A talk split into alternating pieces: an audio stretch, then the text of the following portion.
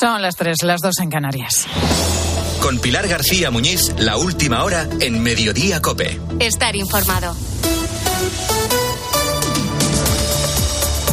Pues la vida para los españoles es hoy casi un 6% más cara que hace un año y una parte importante de nuestros gastos, la cesta de la compra, nos cuesta casi un 16% más que hace 12 meses. Es la conclusión que deja este miércoles el IPC definitivo del mes de enero. Se nota el fin de la bonificación de los 20 céntimos a los combustibles porque ha llevado el data al alza, pero se nota poco la rebaja del IVA a algunos alimentos básicos que entró en vigor hace mes y medio. Y esta misma mañana la audiencia de Palma ha ordenado la escarcelación de un hombre que violó a una mujer en Ibiza. Mientras en el Congreso el Partido Popular ha ofrecido al PSOE sus votos para sacar adelante la reforma de la ley del solo sí es sí en un pleno extraordinario el próximo 23 de febrero. Los socialistas han dicho que no y siguen manteniendo esa reforma para el pleno del próximo 7 de marzo.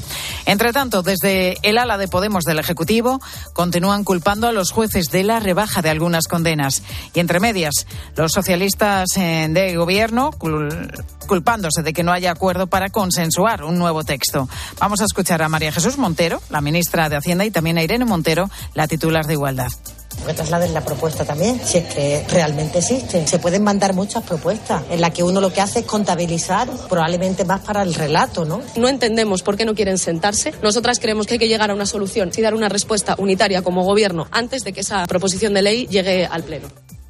Y mañana en el Congreso se dará luz verde de manera definitiva a la reforma a la actual ley del aborto. Con ella, una mujer podrá poner fin a su embarazo a los 16 años sin necesidad de consentimiento paterno. A 24 horas de esa aprobación, las principales confesiones religiosas se han unido en defensa de la vida. La Iglesia Católica está entre los firmantes de esta declaración interreligiosa sobre la vida humana.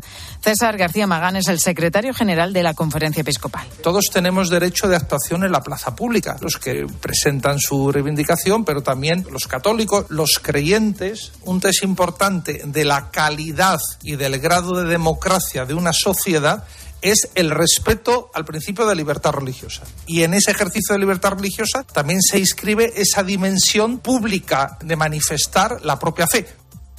También mañana se va a aprobar la ley trans, por la que un joven de 16 años podrá cambiar de sexo en España con el único requisito de que lo explique.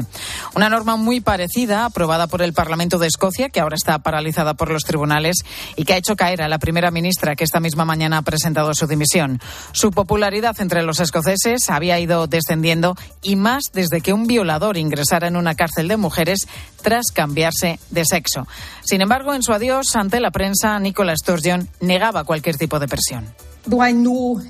Sé que es tentador verlo así, pero esta decisión no es una reacción a presiones en los últimos tiempos. Y a partir de las tres y media de la tarde, aquí en Mediodía, vamos a abordar cómo las diferentes formaciones políticas han puesto ya la maquinaria en marcha en este año electoral. Uno de ellos, nuestro presidente del Gobierno, que en las últimas semanas ha grabado diferentes vídeos con ciudadanos, pues destacando las bondades del salario mínimo interprofesional, por ejemplo, o nuestro sistema de pensiones. Ahora bien, ¿sirven para algo este tipo de vídeos tan preparados? Calan entre los votantes? Eduardo González Vega es consultor político y profesor en la Universidad Camilo José Cela de Madrid tú quieres salir a la calle, si quieres tener relación con la gente, si quieres que te conozcan, pues cada X tiempo vamos a salir buscando colectivos de la sociedad civil con los cuales te puedas relacionar, en los que no todo sea a favor, y cuando tú haces eso en el tiempo sostenible y de forma que la gente lo pueda comprobar y que lo estás haciendo habitualmente, es como acaba siendo creíble. Si no, llega la pre-campaña, te montas en la bici y no vuelves a coger la bici hasta la siguiente pre-campaña, pues al final la gente dice, oye, mira, ya están vendiéndome humo los políticos, ¿no? Por eso no funciona. Se llama Fatma Kungor, tiene 77 años y ha pasado 212 horas sepultada bajo el edificio de siete plantas en el que vivía en la localidad turca de Adiyaman.